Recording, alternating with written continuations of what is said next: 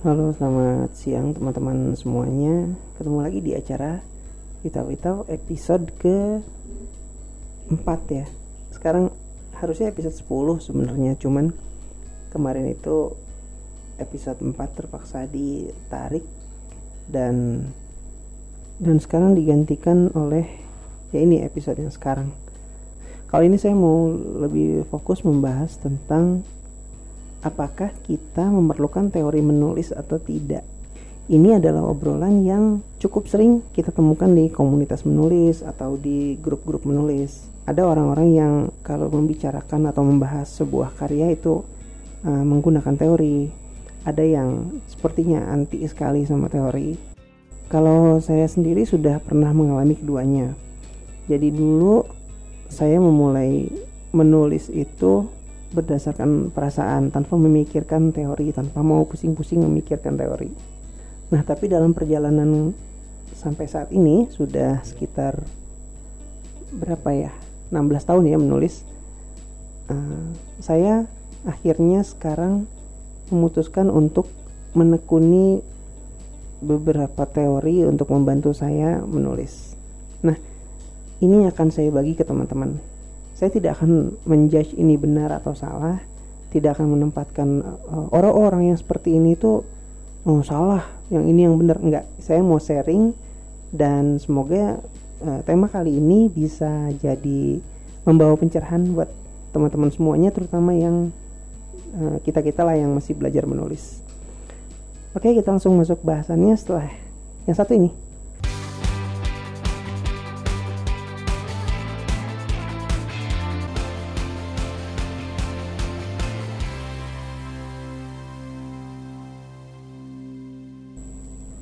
Oke teman-teman kita masuk ke pembahasannya ya. Tadi di awal di opening saya sudah cerita bahwa saya juga dulu memulai belajar menulis itu dengan menggunakan perasaan, mood, feeling, saya mengandalkan itu. Dan sekarang sudah terjadi apa ya pergeseran pola pikir lah saya. Nah, jadi saya juga menekuni beberapa teori. Mungkin saya lebih baik cerita dulu apa titik balik dari uh, pergeseran sudut pandang itu. Jadi pada suatu saat saya ngobrol dengan redaktur koran Pikiran Rakyat. Dia sastrawan juga, dia menangani rubrik cerpen. Biasalah waktu itu saya PDKT berharap kalau sudah kenal uh, dan akrab gitu, terus cerpen jadi lebih gampang dimuat. Padahal nggak juga. Kalau kualitas masih jelek ya tetap aja nggak ada yang mau nerbitin, nggak ada yang mau muat. Oke, waktu itu saya uh, bertanya begini ke Bapak itu. Uh, apakah dalam menulis kita perlu memahami teori? Waktu itu pertanyaan saya sebenarnya bukan ke teori menulis sih, tapi ke misalnya teori psikologi atau teori filsafat itu. Apa kita memang perlu belajar itu gitu? Jawaban Pak redaktur itu dia bilang e, kita harus menguasai teori yang kita perlukan dalam menulis. Itu jawaban dia kita harus menguasai teori yang kita perlukan dalam menulis. Itu jawabannya luas banget. Kalau kita bicara teori-teori di luar teori menulis ya, misalnya teori psikologi, ya tentu saja kalau misalnya cerita kita konfliknya ada di penyakit kejiwaan misalnya atau di uh, tokoh utamanya seorang psikolog yang punya pasien yang sedang dia rawat misalnya tentu saja kita mesti menguasai ilmu yang berkaitan dengan cerita kita itu. Misalnya kalau di ceritanya pasiennya itu schizofrenia ya, teori-teori tentang atau keilmuan tentang schizofrenia kita mesti tahu dulu supaya kita bisa lebih masuk ke ceritanya. Jangan sampai misalnya kita menceritakan tokoh utama kita itu disleksia, tapi di sana kita ceritakan bahwa karena dia disleksia, dia jadi mudah lupa akan sesuatu. Baru ngomong besoknya sudah lupa. Baru ngomong 10 menit kemudian sudah lupa. Itu bukan disleksia itu namanya amnesia. Jadi kesalahan-kesalahan seperti itu bisa dikurangin kalau kita memang mengetahui ilmunya mengetahui teorinya. Atau misalnya teori filsafat. Kalau kita pengen bikin sebuah novel yang bicara tentang kehidupan misalnya. Nah kehidupan oh, menurut pandangan filsuf siapa? Socrates misalnya. Plato ya kita harus menguasai apa pandangan-pandangan dua filsuf itu supaya lebih mudah menerapkannya ke uh, cerita kita. Nah, perspektifnya kalau kita tarik garis pemahaman ini menuju ke teori menulis ya berarti sama saja. Kalau untuk menulis uh, tentang psikologi kita mesti tahu teori-teori psikologi paling tidak yang muncul di cerita aja gitu. Ya tentu saja teori menulis pun kita harus tahu. Waktu itu logikanya seperti itu. Setelah memikirkan itu saya menyadari bahwa menulis sebenarnya adalah sesuatu kerjaan yang apa ya istilahnya bisa dihitung atau bisa dipetakan prosesnya. Memetakan proses menulis itu menggunakan teori. Dalam hal ini bukan berarti e, menulis tidak boleh pakai feeling ada bagian dari proses kreatif menulis yang mengandalkan feeling. Iya ada. Tapi untuk memetakan proses itu nanti saya akan jelaskan di ke belakang ya kenapa kita harus memetakannya itu mengandalkan teori. Logika sederhana ya. Ini saya uh, apa akan mengambil contoh sebuah teori tata bahasa yang nah, sudah kita pelajari dari SD yaitu SPOK subjek predikat objek keterangan. Tentu masih ingat kan?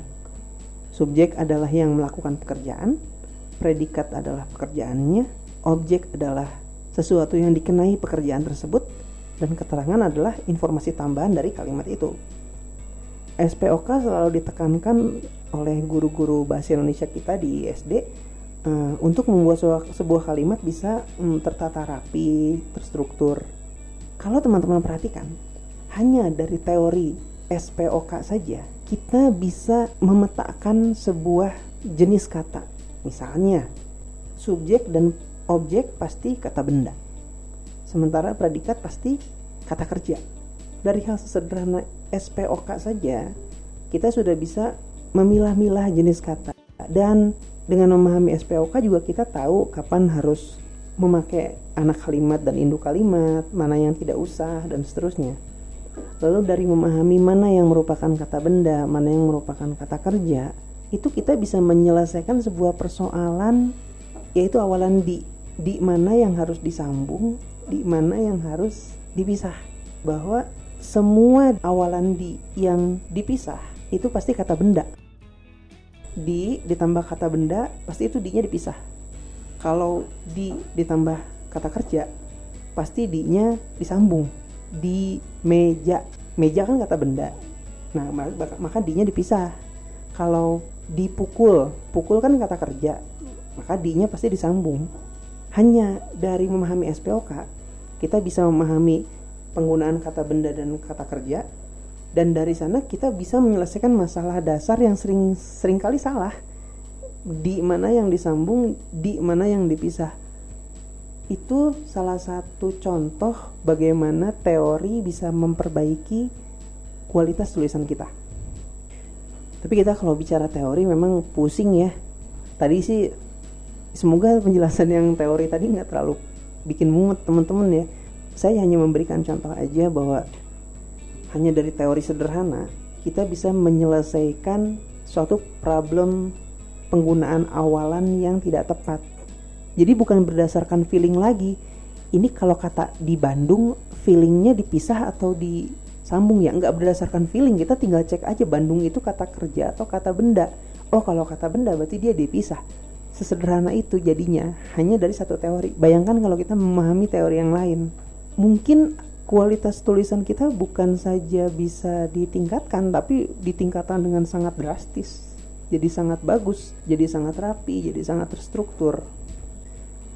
Tapi dengan pemahaman ini bukan berarti saya mengatakan bahwa orang yang tidak menggunakan teori itu salah, tidak. Lagi pula pembahasan yang tadi itu belum sampai ke tahap e, menjawab apakah kita perlu teori atau tidak saat menulis. Cuman begini kesimpulan saya, kesimpulan yang saya dapat dari pengalaman tentu saja, yaitu e, buat teman-teman yang selama ini menulis dengan mengandalkan feeling saja, itu tidak salah. Jadi jangan lantas bilang, oh ini e, nyalah-nyalahin orang, enggak, enggak. Silahkan kalau yang selama ini e, merasa bahwa oh saya sih gimana feeling aja, gimana perasaan aja, gimana mood aja, gimana enaknya aja kalau menulis. ya silahkan. Karena dalam tahapan tertentu menulis untuk feeling itu bagus ya. Karena di antara kita juga ada orang-orang yang menulis untuk apa ya menyalurkan emosi atau self healing gitu.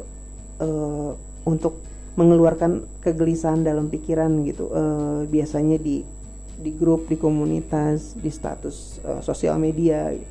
Tidak salah menulis berdasarkan feeling hanya mengandalkan feeling saja.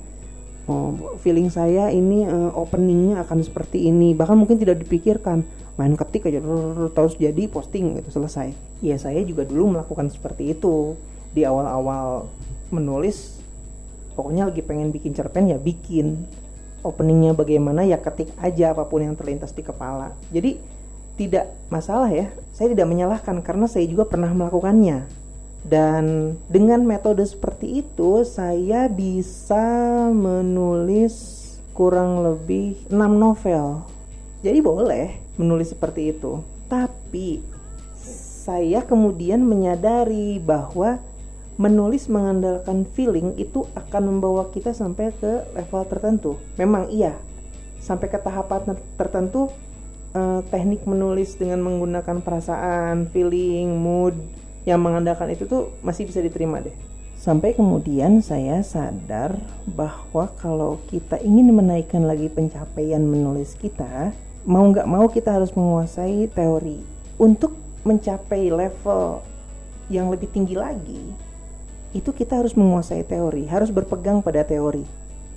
Dan karena teori itu banyak, untuk satu hal saja teori itu bisa bermacam-macam uh, pakar A ngomong begini, pakar B ngomong begini. Kadang-kadang omongannya uh, sekilas seperti bertentangan gitu. Nah, karena teori itu banyak, kita pilih saja teori yang paling kita suka. Pendekatannya cocok dengan gaya kita.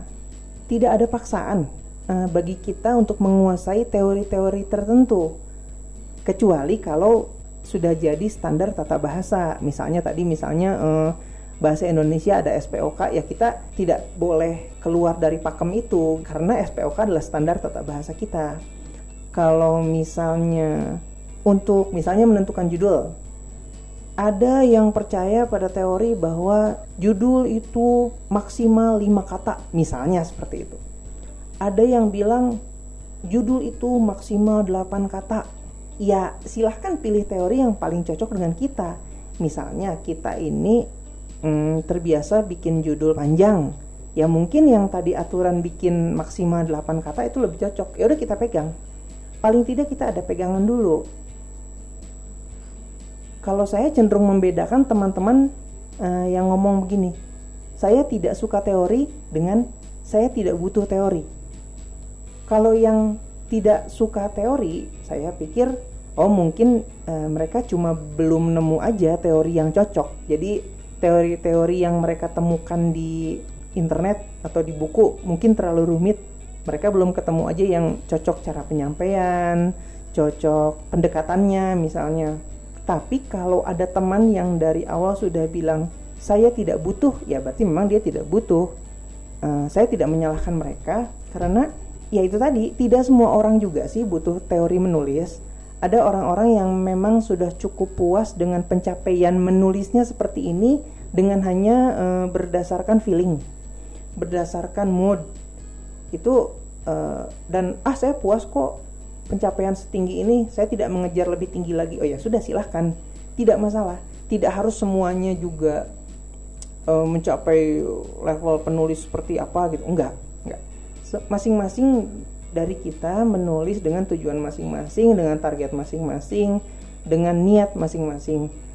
Hanya saja dalam pengalaman saya menulis, saya menemukan bahwa menulis berdasarkan feeling atau mood itu akan membawa kita ke level tertentu. Tapi untuk meningkatkan level itu lagi, baru di sana kita memerlukan teori.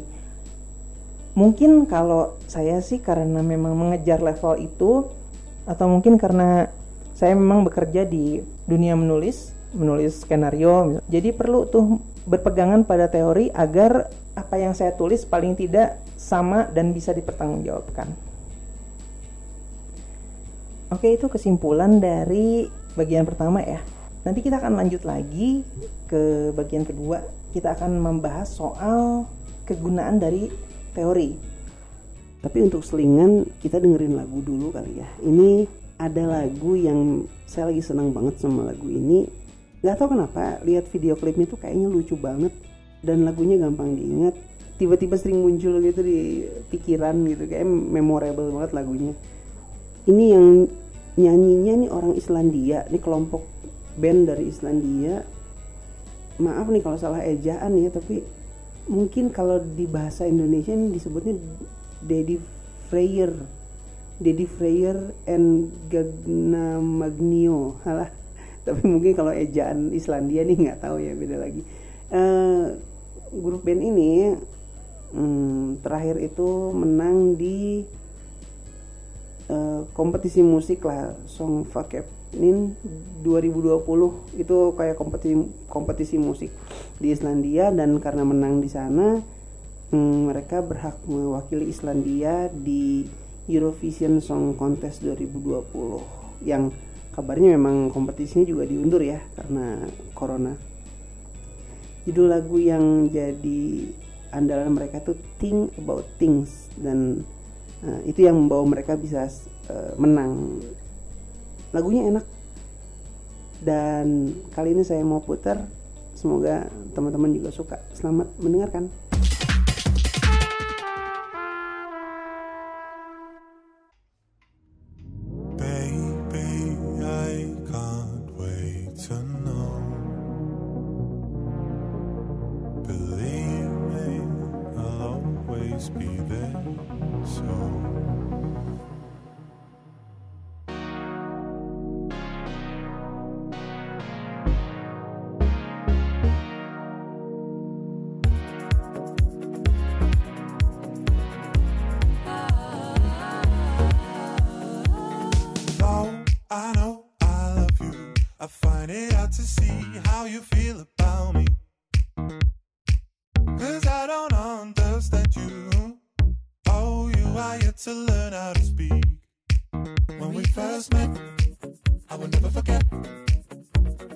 even though I didn't know you yet.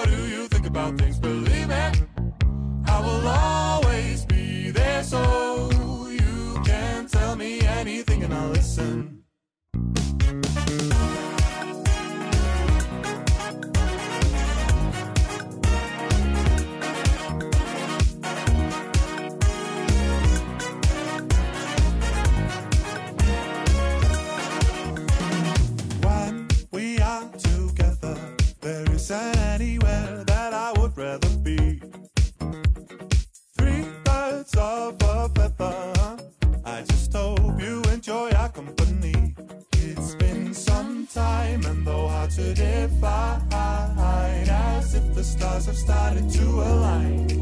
We are bound together.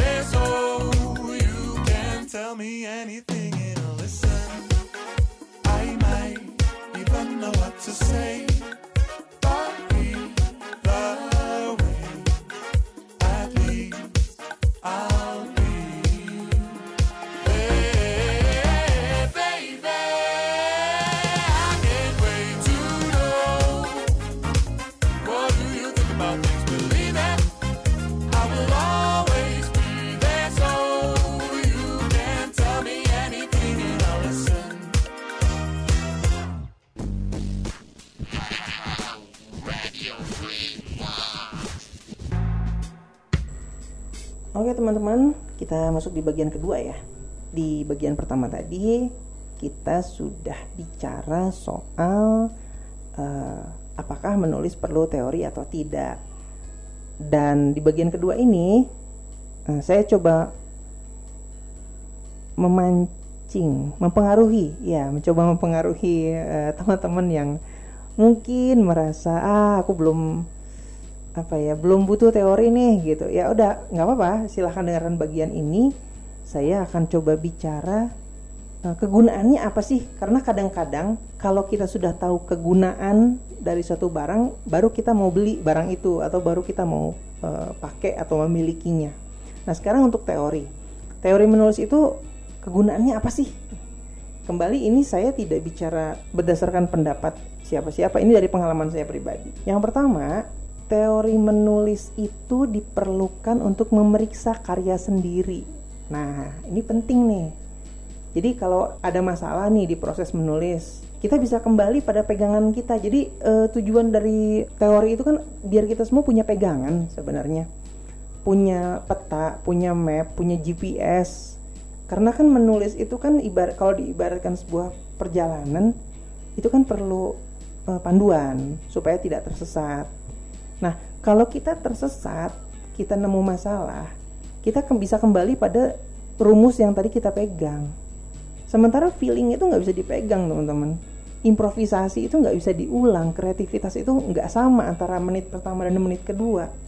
Tapi kalau rumus kan sama aja. Misalnya, ini saya bicara teknis ya sekarang. Saya terbiasa menulis dengan pola dasar CRC jadi saya mau bikin novel bikin cerpen, bikin uh, flash fiction, apa pun pendek atau sepanjang apa pun asal bentuknya prosa, saya pakai CRC, Case Reference Conclusion. Case itu biasanya berkaitan sama konflik awal yang memulai cerita.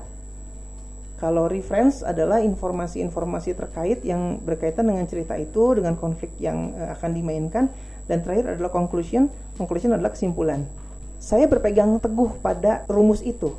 Mungkin kalau penulis lain punya rumus yang lain ya silahkan.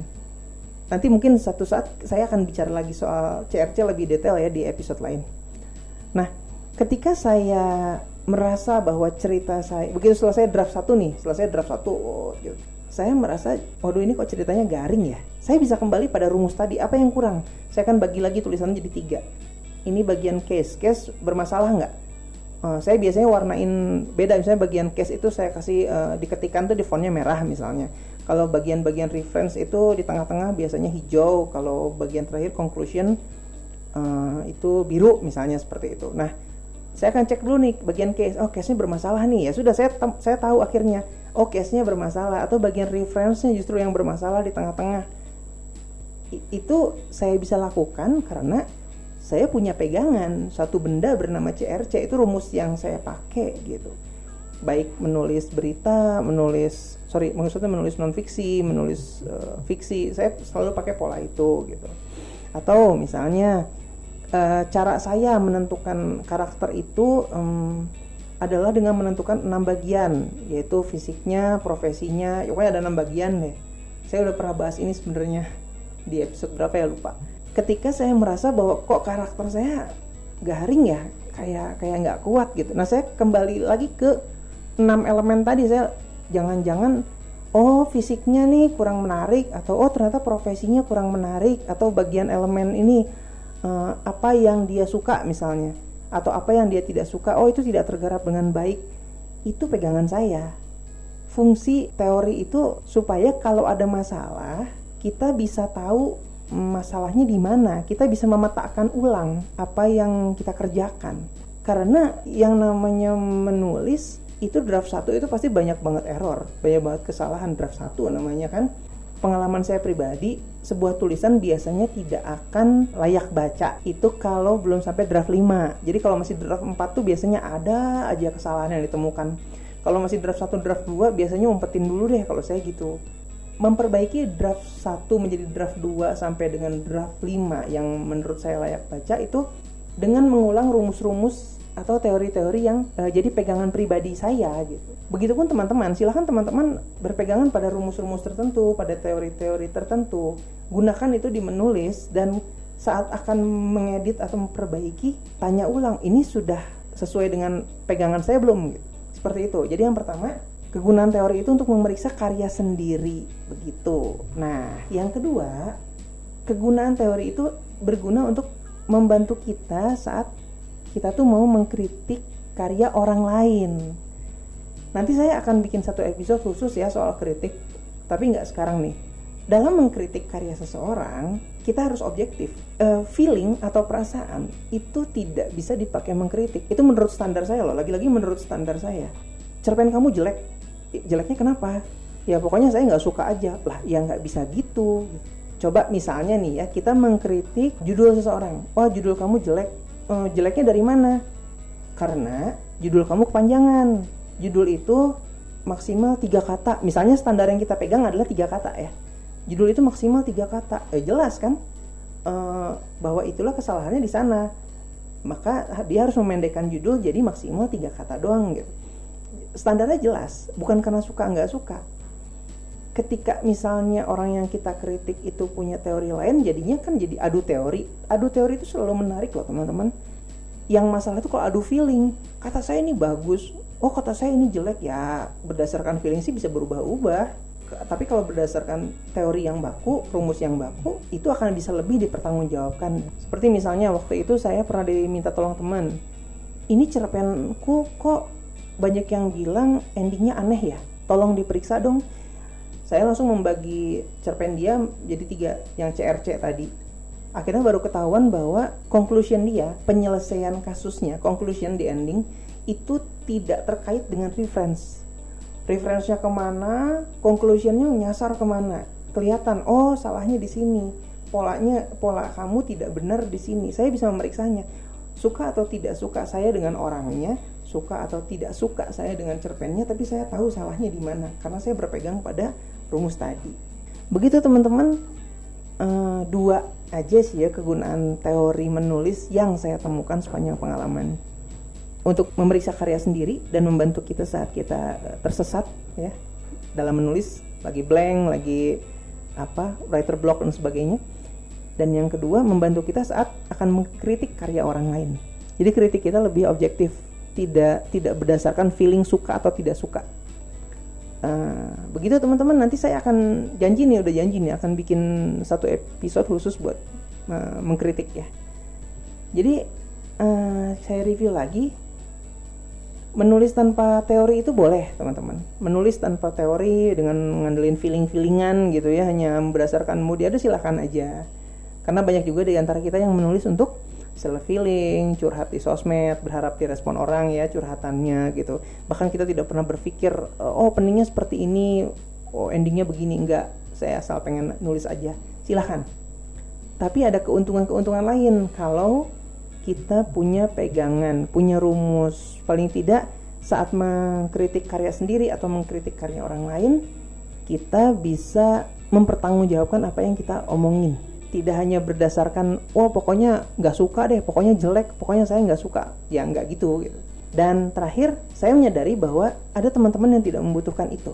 Tidak membutuhkan teori dan cukup puas dengan uh, apa yang dia capai saat ini hanya dari menulis berdasarkan feeling. Dan saya tidak menyalahkan juga toh tidak semua orang menulis untuk profesi atau cari uang ada yang uh, untuk hal-hal lain yang lebih ke uh, apa ya kepuasan diri atau penyembuhan diri itu mungkin teman-teman semoga mencerahkan ya. Semoga pengalaman yang saya bagi ini cukup ya jadi bahan pertimbangan lah buat teman-teman yang mau menulis apakah perlu teori atau tidak.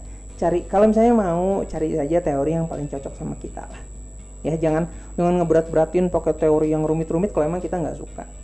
Begitu teman-teman. Terima kasih udah dengerin. Selamat menulis. Dan selalu selalu saya ingatkan tetap jujur sama karya kita. Oke terima kasih. Assalamualaikum warahmatullahi wabarakatuh